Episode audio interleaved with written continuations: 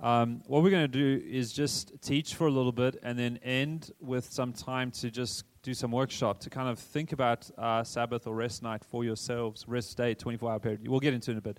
Teach and then we'll go there and we'll hand out some, a couple of worksheets that will help you.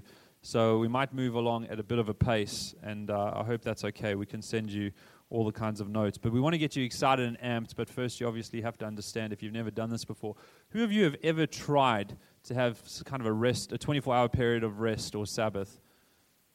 Okay, about half the room. Who of you do this consistently on a weekly basis? Most weekly basis. Okay, about two people in this room or three people. So we've got a lot of room to learn from this.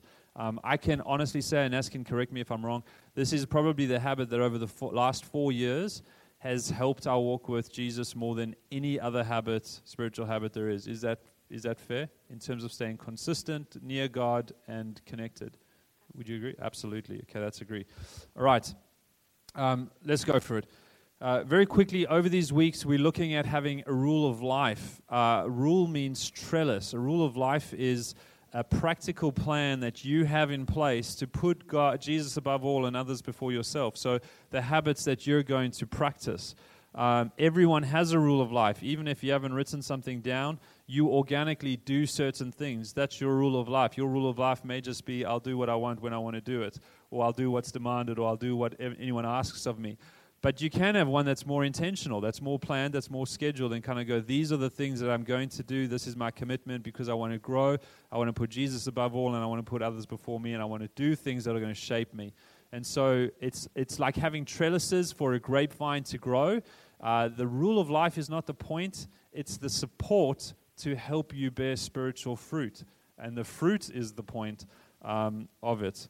There's examples of this in both the Old and the New Testament um, I think, uh, when Daniel was ca- caught praying and thrown into the lion's den, those who were trying to get Daniel caught knew that he would be praying at a certain time uh, because he had prayer as part of his daily rule of life. And so they made this rule that got da- Daniel caught in the act of prayer.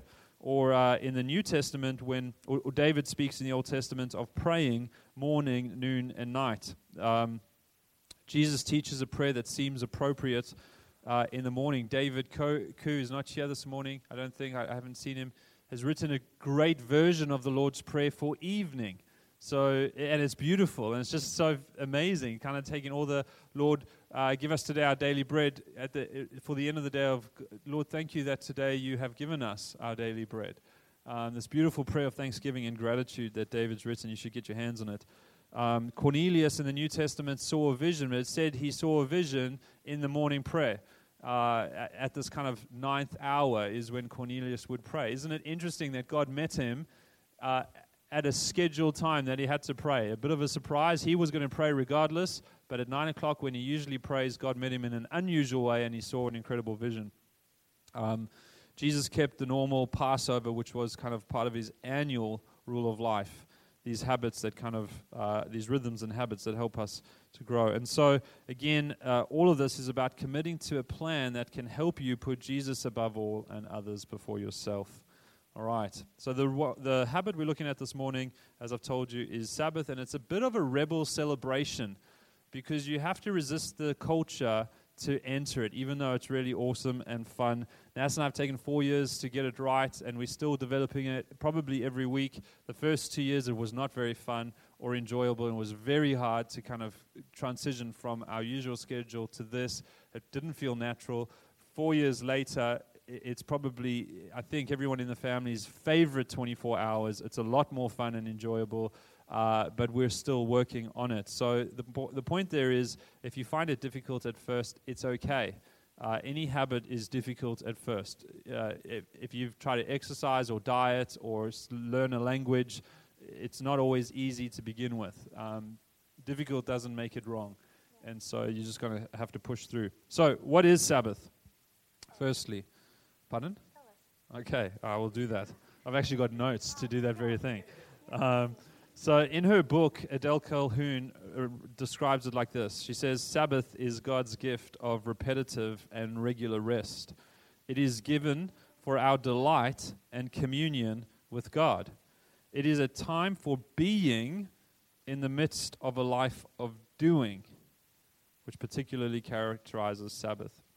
And so, uh, Sabbath, the idea of Sabbath began right at the beginning of creation. For six days, God created, and at the end of every day, everything He created, He said, That's good. You remember that in Genesis? He, every day, that's good. Then He makes man, He goes, Oh, that's very good. So, yeah, and good is this wonderful statement of God of all creation. Then He makes the seventh day, and He, he blesses it. He blesses this day.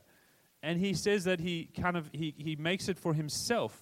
Um, it's a day that's sacred. That's a day that's called blessed and holy. It's it's uh, separated unto God Himself. And then man's first day of creation, humanity's first day, man and, and woman, they wake up for the first full day, and, and, guess what? It's the seventh day. There's no work. So the first thing humanity does for a whole day is they spend unhurried time with God. They don't do anything that they were told that was part of their job description. They just hang with God in this beautiful creation, in the very uh, center of His presence. Um, and to me, that's like a way for humanity to say back to God, You're good. You know, He's been speaking for six days, and now humanity gets to go, Yeah, but you know why everything else is good? It's because you're good. And um, it's this wonderful 24 hour period. So, Sabbath means to stop for one 24 hour period in a week to delight in God's unhurried presence and celebrate life just romantically, doesn't that sound great? To, to rest in God's unhurried presence and celebrate life? Most of us in this room could enjoy that. Um, when we don't know how to stop our doing, it's a sign that we're probably not trusting God with our being. Stopping is hard, and the only reason we can do it in this crazy culture is because we trust God more. Why do we need to practice the Sabbath? Well, there's a lot of reasons, but I'm just going to say four. Uh, Sabbath is necessary is a necessary and gracious rebellion.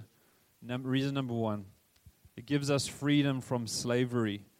Remember when God uh, rescued the Israelites from Pharaoh, from Egypt, where they had to work, and, and remember Pharaoh kept making their work harder and harder. Do more, do more, do more. And everyone in this room, you live in a culture of do more. Now, it may not just be more work, it may be do more hobbies, do more activities, uh, do more date nights, do more work, do more uh, exercise. Do, it's just do more, do more, do more, do more. Uh, God rescues us from a do more culture and frees us. And, and what he does with the Israelites is he, he reinstalls the Sabbath. He gives them back this time to kind of say, the God who now rules over you is not trying to squeeze you for everything you're worth. He's not a God of carpe diem. Let's seize the day. Let's squeeze from you everything you got. He's a God of freedom and a God of joy and a God of unhurried presence and a God who wants you to just pause. And, and so God supplied their food miraculously, except for one day He wouldn't supply their food, so that they couldn't they couldn't even go fetch their food. They had a double portion from the day before, so that they could just rest. And so we need freedom from our cultural slavery of doing and busyness. Secondly, we need healing from our worldly weights. Remember that God blessed the Sabbath day and He made it good. Part of its goodness is this uh, Sabbath day's ability to heal. It has healing qualities that in our rest, in God's unhurried presence, and in our celebration of life, our souls begin to heal from the hurry, from the anxiety, from the worries, from the drivenness, from the ambitions that we, we live with, like kind of as a normal pace of life and we think is usual. But in this rest, our souls begin to heal again in God's unhurried presence and uh, all those things that we've unknowingly accumulated, the stresses, we can kind of uh, get detached. I find in our rest night, it doesn't all happen through that one song, but it might happen. Yesterday, we were on the beach celebrating someone's birthday, and again, there was this like, oh no, I've got to get home. I've, I've got these things I need to do, and um, we've got to prepare two sermons for today and just make sure we're ready to go. And it's like, hold on, hold on, hold on. We're still in 24 hours. Take that worry off. Just put it to the side and then I was right there, back again at a spike ball match for the ages, present once more, resting. I can wait till five o'clock to get back to that work. Um, thirdly, a right perspective of ourselves. Sabbath helps me to see how small I am and how big God is. It helps me to see that I don't run the world. Is it Beyonce that that's saying that who runs the world? We run girls. Yeah. We girls or boys, neither one runs the world. No one runs. Only God runs the world. But we need to remember how small we are. And one of the scary things, but good things about Sabbath is you put off technology. You st- you stay away from commitments. You rest in God's unhurried presence. You feast. You enjoy fellowship with other people. And then you come back from 24 hours and you realize the world did not miss you. The world was totally fine without you. It's terrifyingly good for our, imi- for our self image, but we have to see ourselves rightly because it reminds us God's in control. God's running the world. God is sovereign, not me, so I can detach. Fourthly, to trust in Jesus. It's the only 24 hour period that the world was ever without Jesus' presence. It was the 24 hours that Jesus lay dead in the grave. Um, and I- interestingly, this is kind of like a memory for us that Sabbath that we can celebrate, we can stop, we can rest because we don't have to kill ourselves. Jesus died for us so that we could rest in Him. And it's an opportunity for that, for us to trust Jesus. So Sabbath has these three, at least three wonderful gospel aspects, gospel practices. It reminds us, number one, that the world doesn't hang on what we accomplish, as Sam said about worship. The world doesn't hang on what we accomplish, but rather on what God has accomplished for us. It uh, reminds us that our eternal future doesn't depend on our own achievements, but on the work that Jesus has already finished. And it reminds us that we are not slaves to work, but freed to rest in God's presence and join God in His work as well. So we don't Sabbath for seven days a week, it's just one. Uh, but even when we go back to work, we go back to work with God and join Him in what He's doing in this world. Um, and so the question is then, if Sabbath is so good and, and quite simple and so good for us, what are the challenges or hurdles or possible ones to Sabbath? Nas, tell us. There's so many. so Mark and I came up with a few that we um, have identified for ourselves, and I'm sure even from the moment Mark mentioned the Sabbath, you already came up with your own challenges. One was just the word, or um, a myriad of other things that you're like, you don't know my life. So here's a few, and you can add your own. So, busyness. Things like, I don't have time to rest. You don't know my workload, or my kids will miss out on life. Laziness. It's too much effort to create a Sabbath. I'll just rest on my weekend off or when we go away. When my kids are older, because, you know, when they're little, they're very loud um, or my kids are too old to start a new habit. Um, our dependence or trust. We fear we're going to miss out on all of life. We question God's hand over our workload, or God's ancient wisdom does not apply to the modern world. We are entertained. Sabbath sounds boring. Or our capacity. I don't need rest. I'm good. Or I can't change anything in my life right now. I'm just too busy. We have commitments. What about birthday parties and dinner parties and kids' sport activities and other social clubs? Or productivity. It's not efficient to stop or slow down. Accessibility. I need to stay connected to my work email. My phone needs to be on in case someone important tries to reach me. What if there's an emergency? I put my phone off this week, and my kids have seen us do it a myriad of times, but for whatever reason, Ella, who's 12, said to me, Mom, what if somebody needs you? And I was like, it's fine. Uh, I'm not going to miss out on anything. No, what about your mom? What if your mom needs you right now? And I was like, baby, I'm sure my mom will be fine for 24 hours. Power. We like being in control over our own schedule when I want to work and when I want to rest. We have an inclination to not be like God, but to be God of our own lives. Worker. Who am I if I'm not working or achieving something? Will my career be stalled if I am if I slow down or I need the money? Approval. What if people think I'm lazy? What if people think I'm too religious? What if I can't do the Sabbath right? this was mine. What if people disapprove of what I'm doing? What if my kids don't like it? What if my non Christian friends think I'm odd or irrelevant? Importance. If no one needs me when I'm then I'm no one. And if things fall apart without me. Personality. I like work. I don't like to sit still. I have a good balance in my life. I don't need to take a Sabbath. I don't like to cook. I like being by myself or a self righteous view. I want to do more for God in this life. What about those who do not know Jesus? and Satan doesn't take a break. I read I read that one in a book, and the guy's reply was, "I'm pretty sure Satan loses in the end." So, I like that one. That was a great response. the underlying issue with all of these challenges is basically we don't trust God, and I can say that from personal view. We just don't. We, we all of these challenges and other ones that you're having all point to us trying to solve our own life's problems rather than trusting that something that God has put into our life he already knows each and every one of us and what we need most.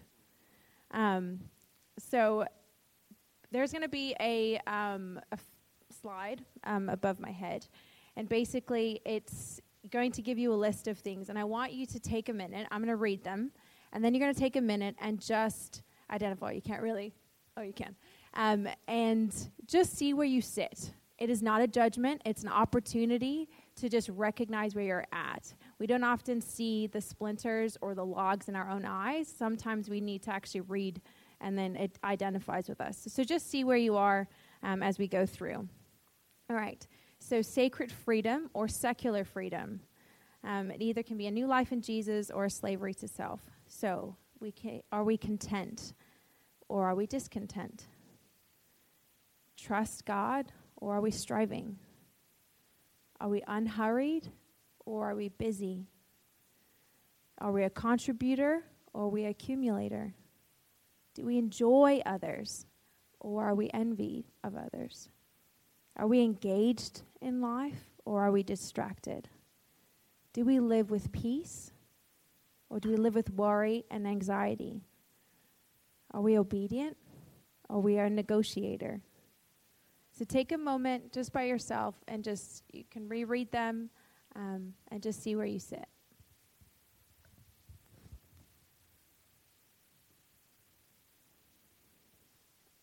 We find that we are at rest when we accept the life that God has given us. He's given each and every one of us a unique and um, individual life.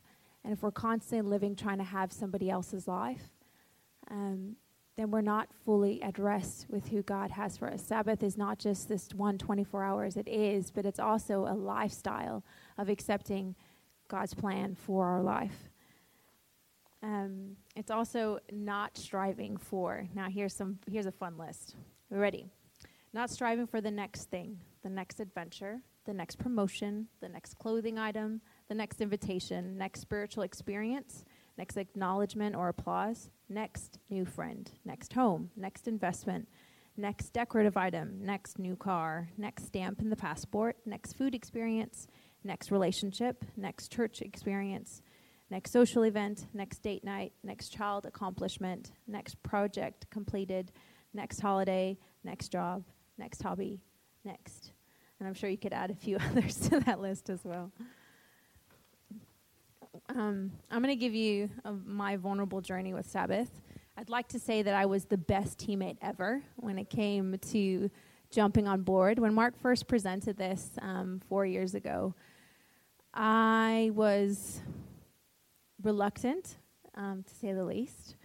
I all I saw was hurdles and challenges. All I saw was ways I could fail. He, if you know my husband, he's a dreamer and he came up with this beautiful thing and he was like super excited and eyes were glowing and he was like this is what it's going to be like. We're going to have 24 hours. We're going to do nothing. And we're just going to like eat lots of food and no one's going to be busy. And all i could see was like who's going to make the food? Who's going to clean the dishes? Who's going to i don't understand. How are we supposed do you know we've got four kids? Do you know there's a piece people around us? What are you supposed to do with all the people? I don't like i literally was not and i'm trying.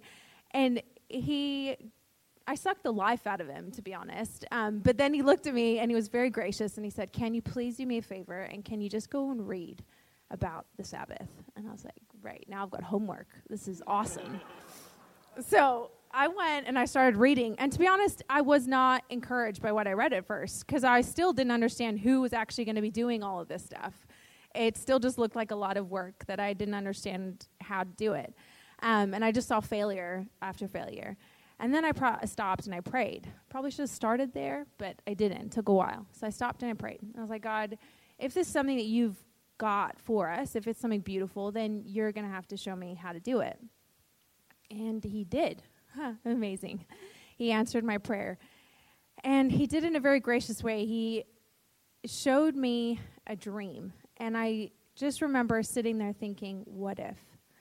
What if in 30 years' time, my friends, my community, my, f- my, f- my kids, and if they've got their own kids, know that they could come to our home, and I had a really cool home in my mind. Um, they could come to my home. I'm not striving, it's just there. they could come to this really awesome house, and they knew that that night Mark and I would be having a rest night. And they just like, hey, we're coming, we're joining. And I'd open up my house, and whether it's my kids and the, my grandkids or my friends, and we cook together. And we light a candle to start rest, and we listen to a song, and we eat lots and lots of food.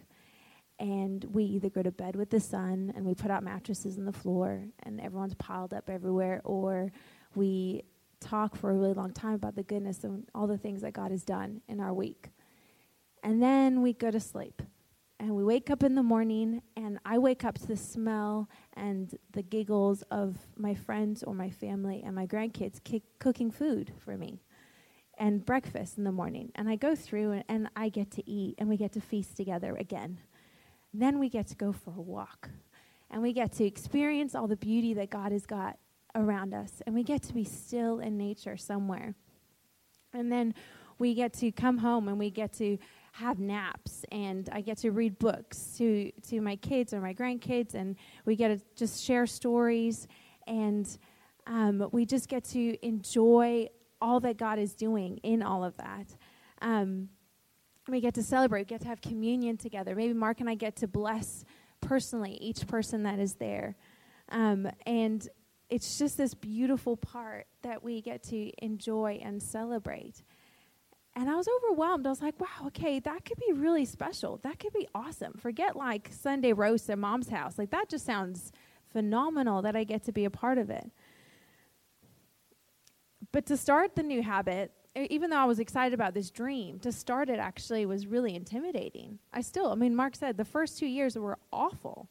Like it was really hard. We had we quit Sabbath a few times, like in the midst of having it. Like literally, the food's on the table, and we're like, "We're done. Everyone go to bed. This is not working."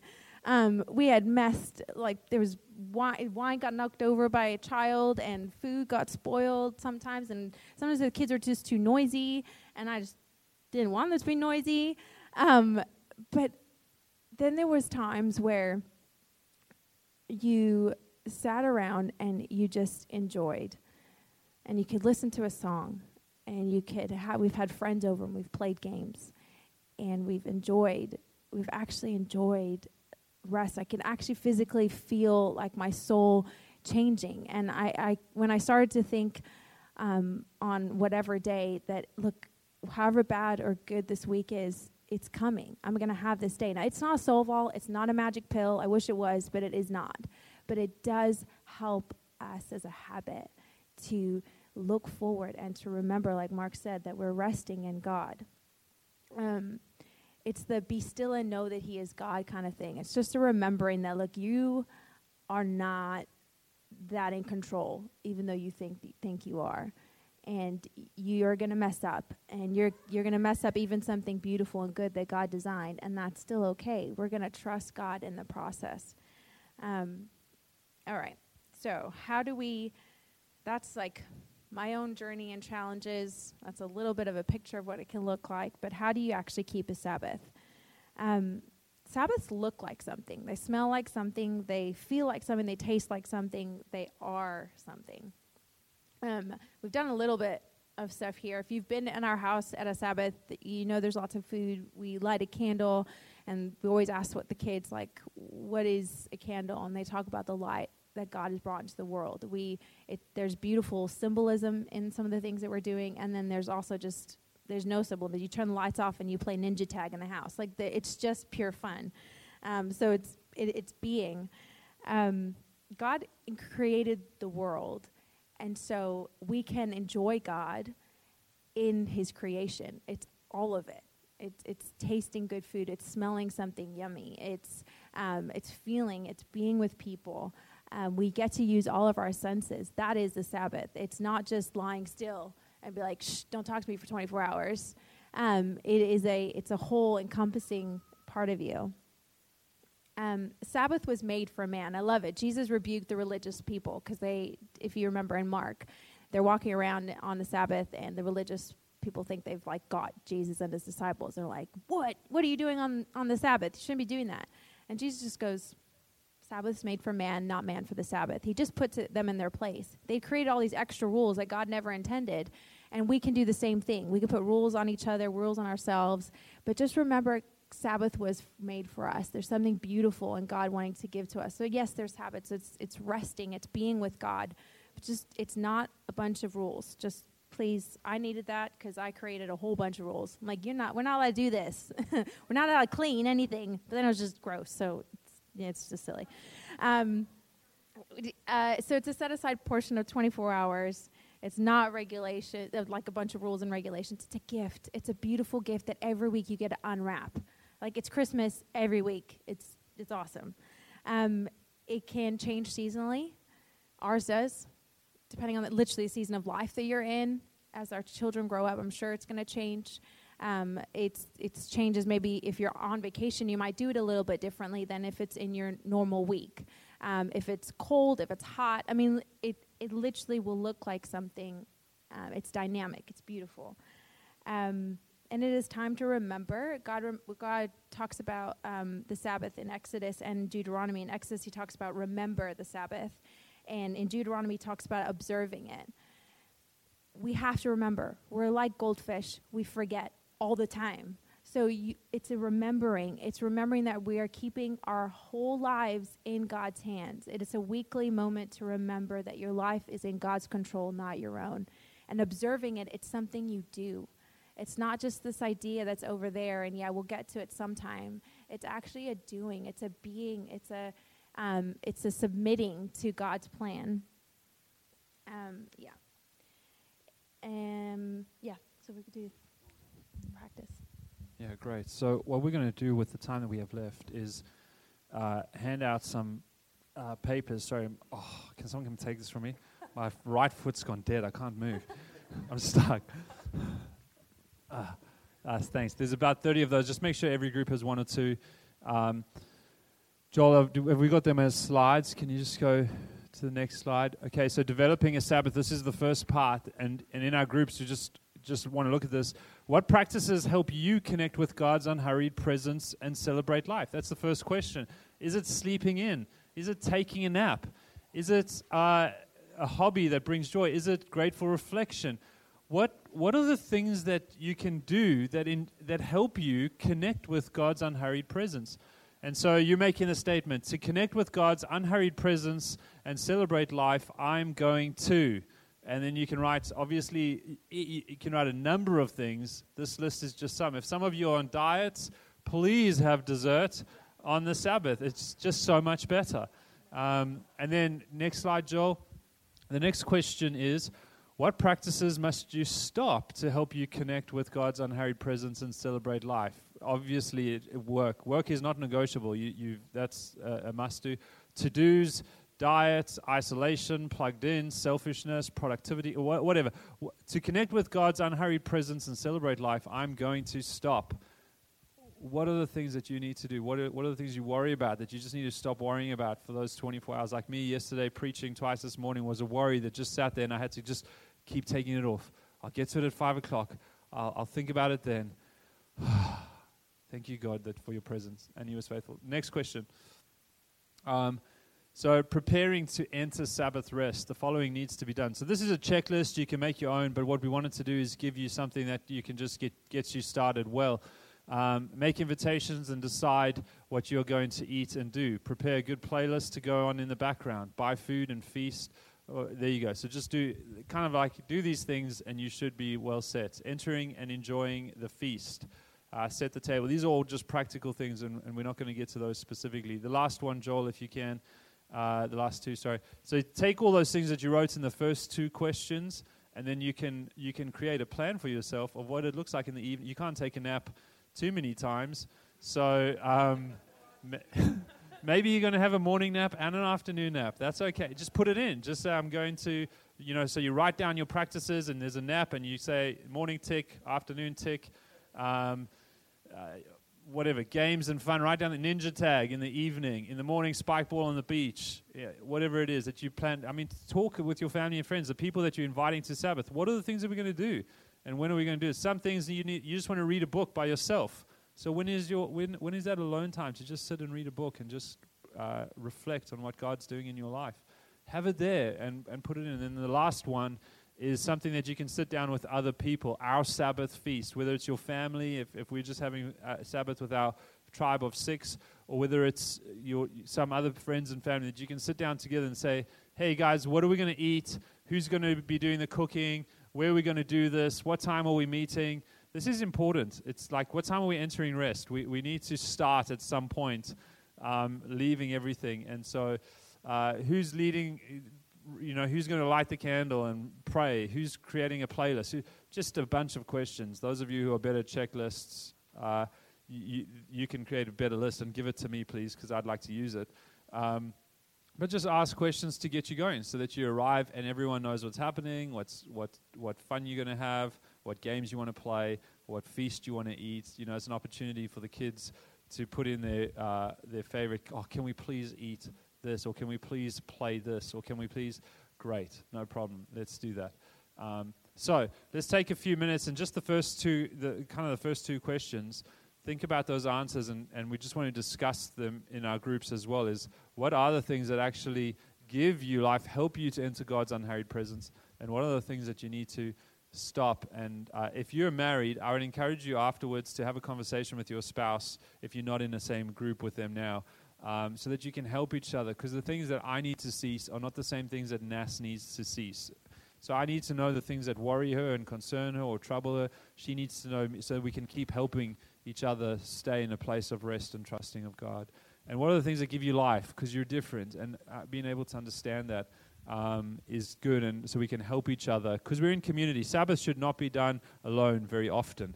Maybe there's occasion to do it alone. But most often it's done in a community um, or some community for some of the time.